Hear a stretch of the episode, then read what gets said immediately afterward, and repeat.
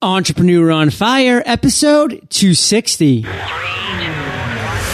fire, fire. Fire. Your daily dose of inspiration, encouragement, and energy from the most successful entrepreneurs in the world. Prepare to ignite now. This is Entrepreneur on Fire with John Lee Dumas. Entrepreneur on fire. Entrepreneur on fire. Ciao, Fire Nation. Did you know that when you choose LegalZoom, you'll be among three dozen companies on the Inc. 500 list who got their start through LegalZoom too? Visit LegalZoom.com to find the service that's right for you and enter FIRE in the referral box at checkout. Okay, Fire Nation, let's get started. I am simply thrilled to introduce my guest today, Travis Ketchum. Travis, are you prepared to ignite? You bet. All right. Travis is the founder of Contest Domination, a powerful contest platform that anyone can use. Born an entrepreneur, Travis loves creating software solutions for complex problems with smart and efficient teams to make sophisticated marketing approachable for the masses. Given Fire Nation just a little overview, Travis, but take a minute. Tell us about you personally. We want to get to know you, and then tell us about your business. Sure. So, you know, like most entrepreneurs on fire, uh, I'm sure, you know, I started early, right? You know, as a kid, I was always the one, you know, hustling car washes and, you know, reselling soda from the grocery store down on the ferry line on a hot day. You know, pretty much anything that they would make a buck. Um, you know, I started my first official business in high school, which was actually drop shipping laptops on eBay, like a couple hundred a day. Um, you know, went through, the, you know, completed my college degree, took a six month break, got a real job, lasted about nine months, kind of hated it, right? And then just jumped out there and started working with, you know, bigger clients, best-selling authors, that kind of stuff. And then eventually I kind of saw this, you know, gap in my own business where I needed to get more leads. And I knew that one of the best ways to do that was contests. And when I looked at all the other contest solutions out there, no one had this very explicit focus on generating more qualified leads. I felt that a lot of them were missing, kind of missing the boat in terms of doing a contest for contest's sake, not doing it with the sole intent of getting more qualified leads. And so I, you know, hired a developer and made a, a simple WordPress plugin a, a little over a year ago. And then when that did surprisingly well, we doubled down and made it the big, robust software as a service. And so that's kind of in a, in a quick nugget brings us to where we are today. SaaS, software as a service. I love it. And we are definitely going to dive more into contest domination and everything about that. But before we move on, what was that job you had for nine months that was just drowning you? I was an account manager um, for, you know, which just basically means renewal sales uh, for a company here in Seattle that sold digital curriculum to high schools. And the the function of the job wasn't what was killing me, and it wasn't even actually what the company was trying to accomplish. I actually really believed in it because uh, they were helping you know remediate kids that were behind or help kids that were you know in middle school, et cetera, that were accelerated get their hands on better content. And the the big pain point for me was when I had the kind of aha moment in that job, which was that being innovative and creative for the best ways to maximize revenue per you know existing customer and and growing a relationship in a way that was more effective than the way they were doing it was not rewarded. In fact, it was actually punished. And you know, as most entrepreneurs, all we want to do is get to our end result, right? And we want to take the shortest path to get there. And you know, when I tried doing that, I actually earned less money, even though I had better results and that just didn't sit well with me. So I can imagine, Travis. I mean, you launched out of there in nine months, and I'm sure you never looked back.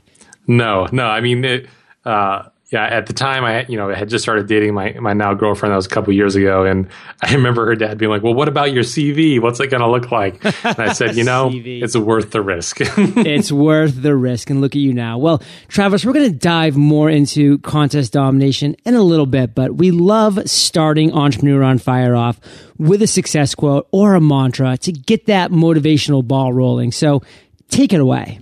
Sure. So for me, ever since I was a kid, it's always kind of been this quote by Albert Einstein, which is imagination is more important than knowledge. So you don't necessarily know have to know how to do everything, but you have to be able to think outside of the box and not only about you know what you want to do, but how to inspire others to help you get there. So let's start this interview off right because we love hearing stories, not abstract theories. So, how have you actually applied this mentality to your life? Well, probably the biggest thing that has made the biggest impact on our business in the last few years was the fact that I'm not a coder and I'm not a designer. And I started and operate a software company. And when I started, I didn't have a lot of money. And so I had to really inspire the right talent to take a chance on me. And as a result, I have actually probably one of the most seasoned uh, and proficient SaaS developers leading the charge with our current software. Wow. And I didn't have to stroke a huge check to make it happen. Uh, when we connected, I was able to inspire him to our vision and what we were trying to do. And we were able to work out a deal that made us both happy. And we just really lucked out because we would not be anywhere close to where we are now. And I never had the knowledge, right? I, I haven't touched a single line of code on the new stuff at all. And so just really having that ability to kind of imagine a better world or a better way of doing something can really inspire someone who has the knowledge that you don't. That is inspiring, Travis. And let's use this inspiration to move into our next topic because we're going to need it. Because our next topic is failure. We love talking about the journey here at Entrepreneur on Fire. And we all know that no journey is a straight trajectory to success. There are some serious bumps along the way. So share with us one of those bumps, Travis, and how'd you overcome that? Sure. Well, my success squiggly line included all kinds of stuff. Um, you know, between the business that I started in high school and now, there was a number of things I tried. You know, pretty small scale, but it's still kind of disheartening to come off a, a good, solid success, right? Because when I was in high school, it did very well, so like shockingly well for an 18 year old.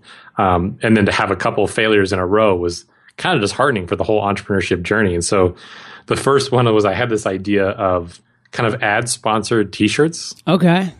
And uh, I was looking around, you know, because I was in the Greek system for a while, and and looking at just kind of the college environment. Everyone had shirts, and I thought, well, why is everyone always trying to sell shirts when there's so many local businesses that are like clobbering over each other to advertise and get in front of the eyes of the students, be top of mind. And so I actually went around and sold ad space on shirts for like Dad's Weekend and some of the bigger events. And uh, just never really seemed to be able to turn it into a full blown kind of profitable venture. Probably because I was too busy chasing girls. But um, but you know, I had this idea of trying to you know basically make it where they would buy ad space on the shirt, and I could give the shirts away and it'd be profitable. Right. So you sell more ad space than the cost of the shirts. So that was one. Right. I mean, I can imagine just a, an issue that pops up in my mind there is just people not really being super excited about wearing shirts with ads all over them, even if they're free. Yeah. Well, yeah, I mean, people, are, you know, in, in at least the college community I was in, people would do almost anything for a free shirt.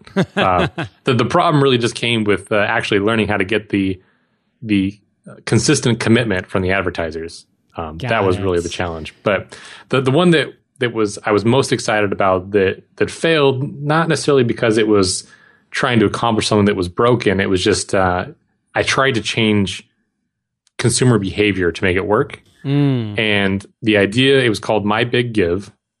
And uh, I actually bought the domain from a guy who was on Oprah's Big Give, which is a funny side story. But essentially, the idea was it was going to leverage affiliate marketing. And the next time you wanted to buy, you know, something off Amazon or Best Buy or whatever, you would come to My Big Give first, pick the charity you wanted to support, pick where you wanted to shop. It'd run it through an affiliate link, and we would give you know seventy percent of the commission to the charity you picked. Right. And, you know, we did things and we learned iteratively how to do some different things, some refer friend programs, et cetera, and things that got our user base up to a certain level of a couple thousand people. But we noticed that it was really hard to break beyond that ceiling because the only people that were signing up were like the raving fans, and we couldn't find a way to get outside of the raving fan circle. And secondly, when someone wants to buy something, their intent is not to go to my big give first. their intent is what they want to buy. And so they just go right to Amazon. Even though they know it won't cost them any more for a couple extra clicks, it's just not in their behavior. And so that was kind of my first big disheartening blow. It's kind of a valuable lesson to learn though going forward. Yeah, I mean, uh, any problem I hear from you know friends and colleagues in the space that as soon as I hear any component that's, well, people have to just kind of learn how to do something different, unless it's actually more convenient, like an Uber or something that actually is more convenient, convenient and behavior, cooler. Yeah. If, if it, unless it's more convenient, people won't do it. for the most part. Totally get it. We're always looking to maximize the efficiency of our lives. And one thing I don't want to walk away from because I'm just really interested in it. And I know that a lot of listeners are interested because I get emails about this topic every now and then. And that's about buying a website and the process of that. So can you share with us that story? Get really specific. I want to hear about your process of buying that website, numbers, everything that was involved, and then how that worked out. Sure. So the only thing I bought was the domain. Um, but it was, you know, on the second market. It wasn't just like I went to GoDaddy and it was available.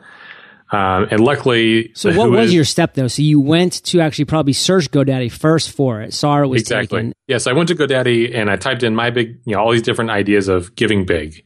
And I thought, mm, mybiggive.com, right? It's personal. It's about, you know, me as the consumer. Right. Um, it's about giving back. It fit everything I wanted.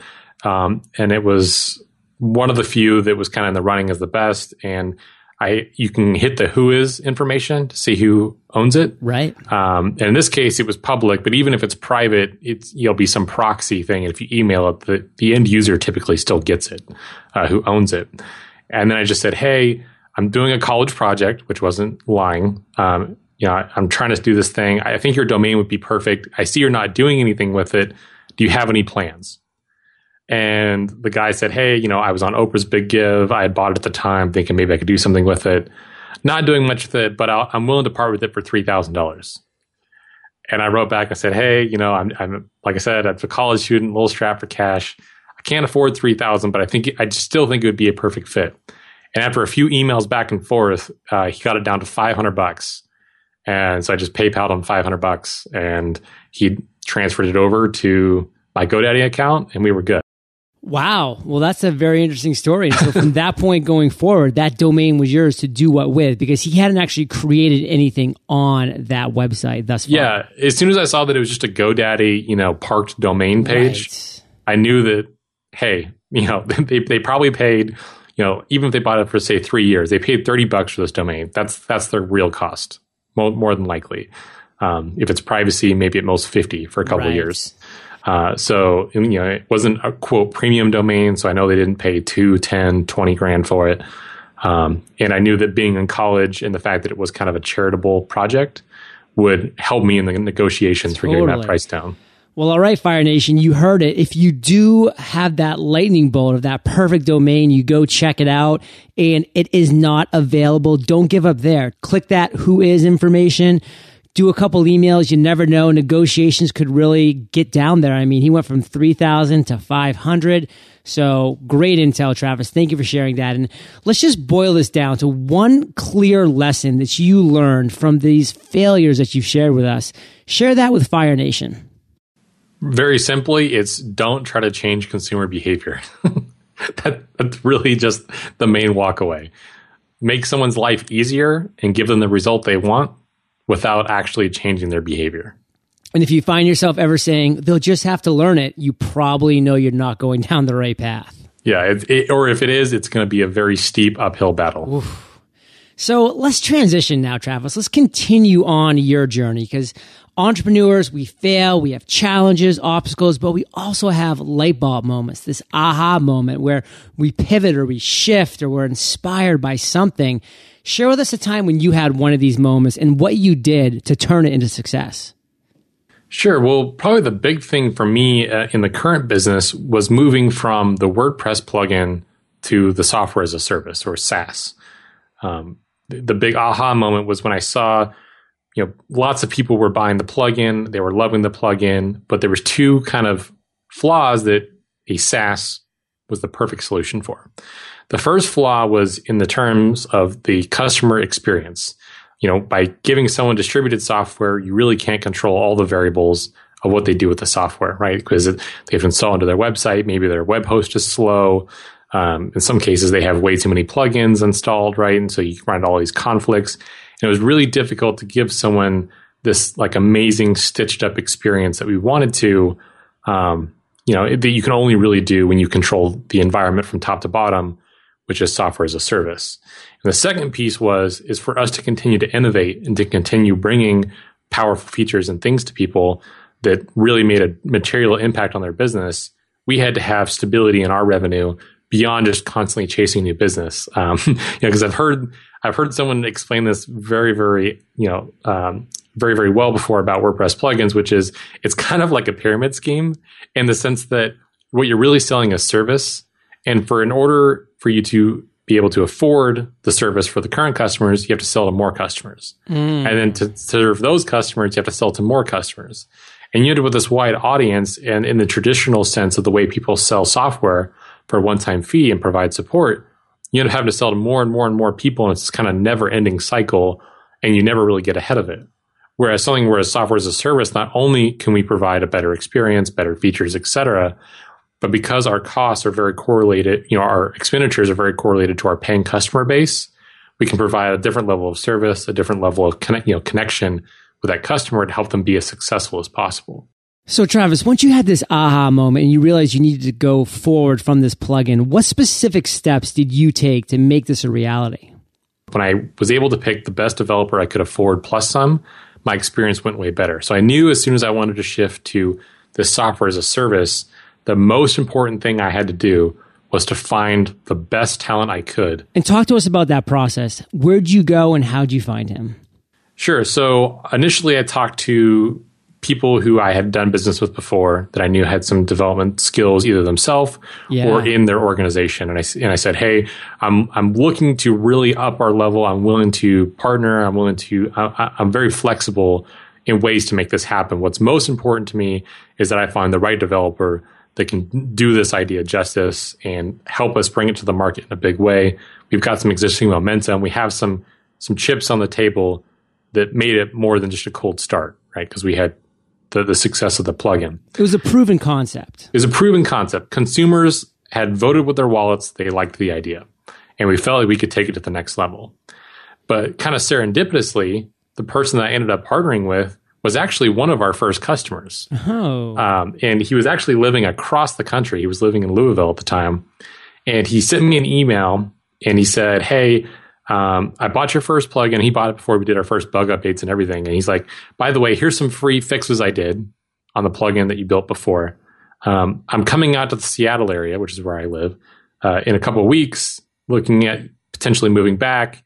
Uh, I'm looking at houses out there. I'd love to meet up. And his main motivation at the time was he had a different kind of hosted platform he was building, and he had lots of experience building it in the past and he wanted to kind of leverage our brand. And so he had a different idea of how he wanted to have us involved. Um, and then once I kind of positioned, hey, we could really take this other tack, which is the way I wanted to go with it. He kind of saw, ah, okay, this is a little bit better than what he was. Mm, you caused his aha moment as well. Exactly. and so I found someone with the right talent who wanted to talk to us for different reasons, but by having that conversation about you know where can it go as a platform? Where can where's the industry headed? Where are they voting? Where's momentum directed towards? Uh, it's kind of funny that it was like customer number six right, right. keep in mind we had about 10000 customers at this right. point. But like customer number six who was one of our early adopters one of our biggest champions ended up being the person out of all the different conversations of my existing network ended up actually being a new person that was a customer who ended up being our best business partner. Wow. So, Travis, again, let's pull out one clear lesson from this entire starting process of moving from a plugin to a SaaS, this aha moment that you had. What's one clear lesson that you learned from this? Don't discount people who are trying to reach out to you. Be clear about their intent. But the big aha moment for me was you never know who the next biggest asset for your business, and not not in a sense of using them, but what's you know your biggest asset may be hidden somewhere in your current business. You just haven't surfaced it yet. So, Travis, let's go to present time now. You made this successful transition from a plugin to a SaaS. Things are going great. Share with Fire Nation one thing that's just really exciting you right now. Sure. So, one thing that's a little different about us, I guess, than other companies is the fact that we ship code really, really often. Um, we ship some form of an update, usually every 24 to 48 hours. Wow. And uh, cumulatively, it makes an impactful, material impactful difference on the user experience and the feature set every 10 to 14 days, right? Because it's so iterative.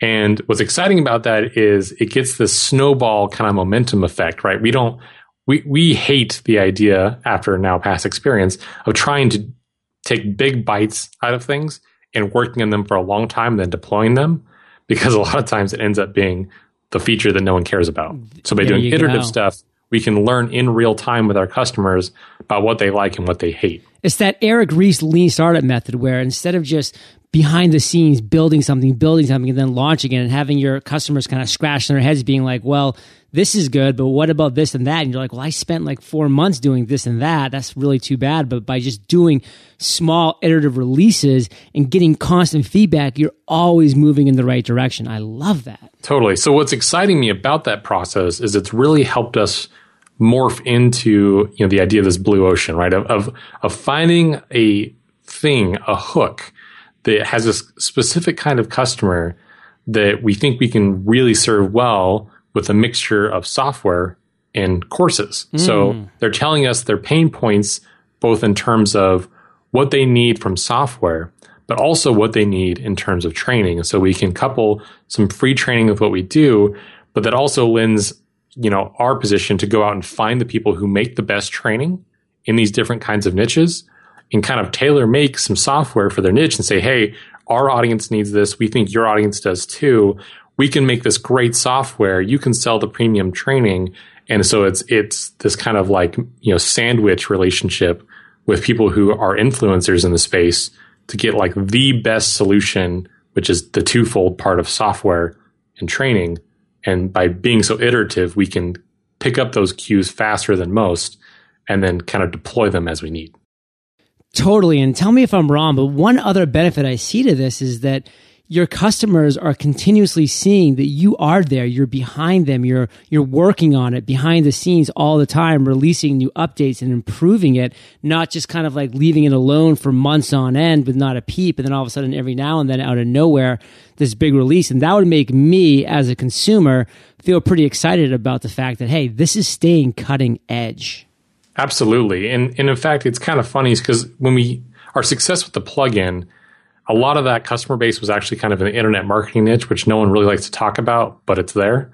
Um, and they are a subset of our, you know, total current customer base. And they're so used to kind of being abused by product producer, you know, product vendors that kind of launch something and then walk away from it, never really support it, never really update it.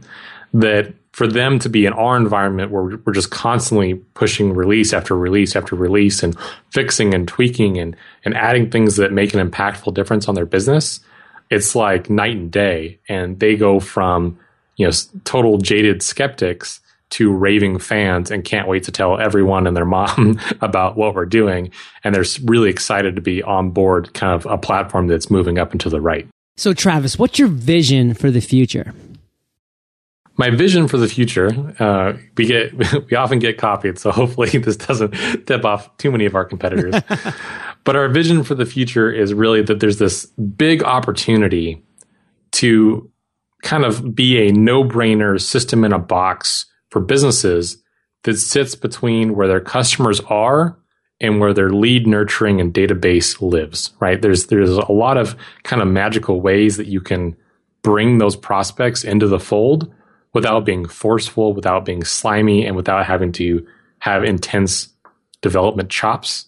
So instead, we can kind of take this, you know, 10,000 foot view of what's working in different niches and different marketing approaches and why, and apply it into a simplistic piece of software that any normal business owner in a matter of minutes, not hours, weeks, months, years, can deploy an effective marketing strategy that brings those prospects from where the conversation is happening, you know, on Facebook or Twitter or Google Plus or whatever makes sense for their business, and bring that conversation into a more personal relationship on their email list.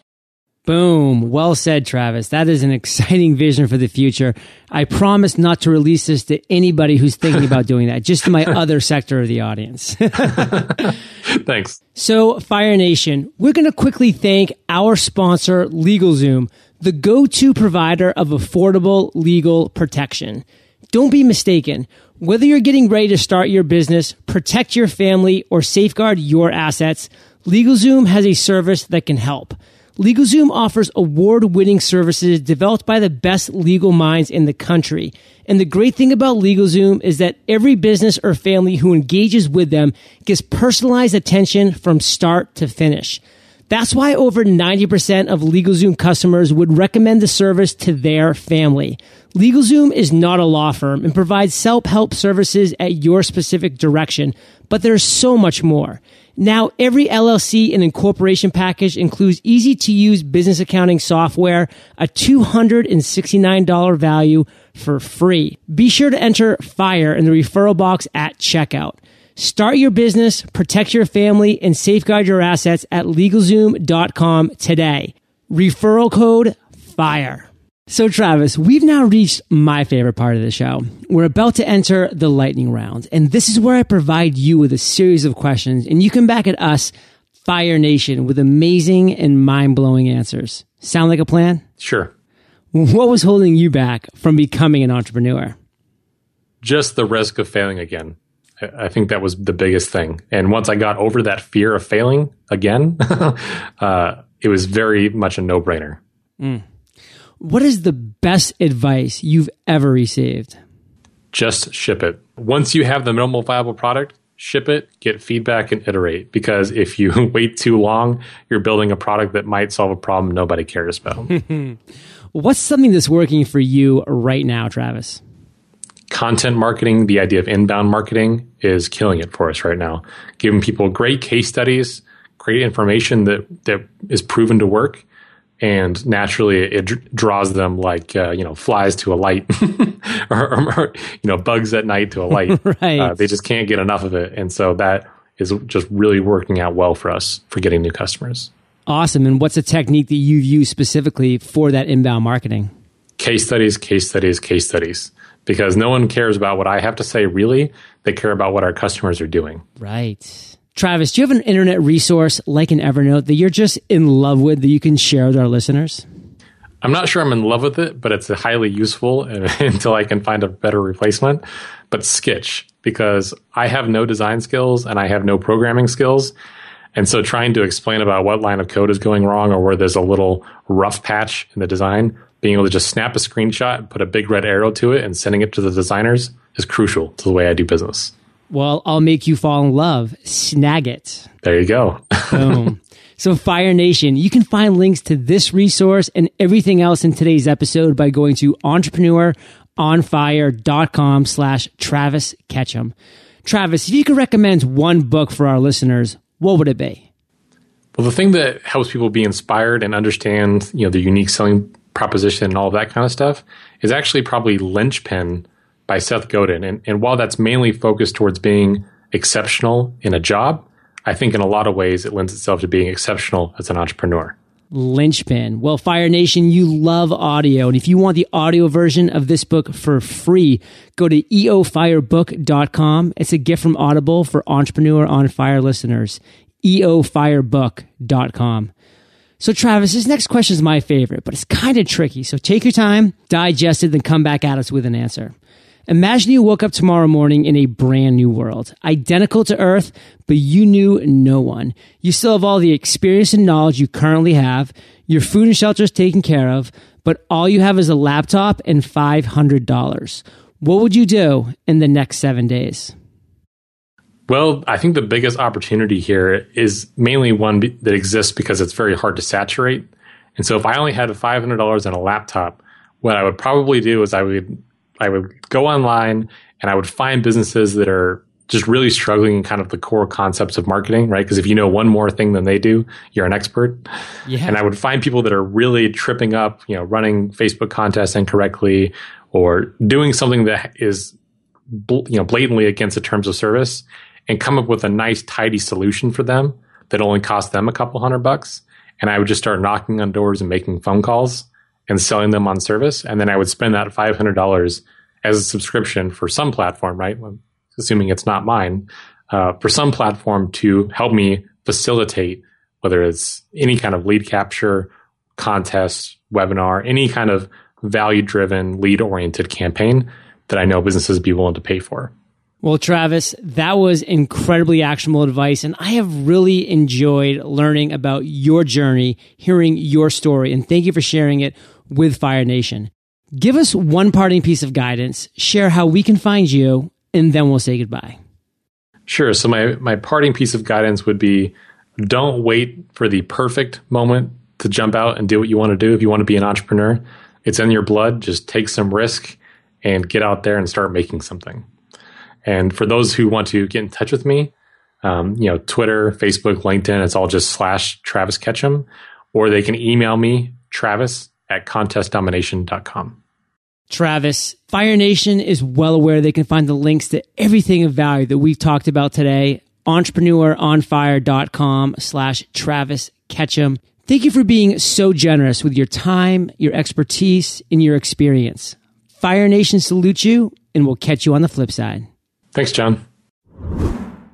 And now let's give it up for our five star reviews GJT Jr. 3, Rev Parts, Clara B, Free 2 Bemel J66, Betsy Talbot, Awesome Montana, Disc Rock, Beach Bum Harry, Evan Hale, Seacon 9, and Frank Gustafin.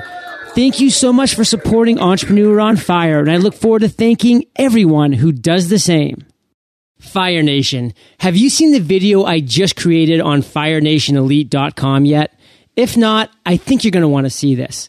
In this video, I talked about my passion for the new elite mastermind community we're creating, Fire Nation Elite. I'd love for you to visit the site and check out the video to learn more about Fire Nation Elite. Then, if you're interested, fill out an application and schedule your one on one 15 minute chat with me today. That's firenationelite.com. Thank you for joining us at EntrepreneuronFire.com, your daily dose of inspiration. Prepare to ignite.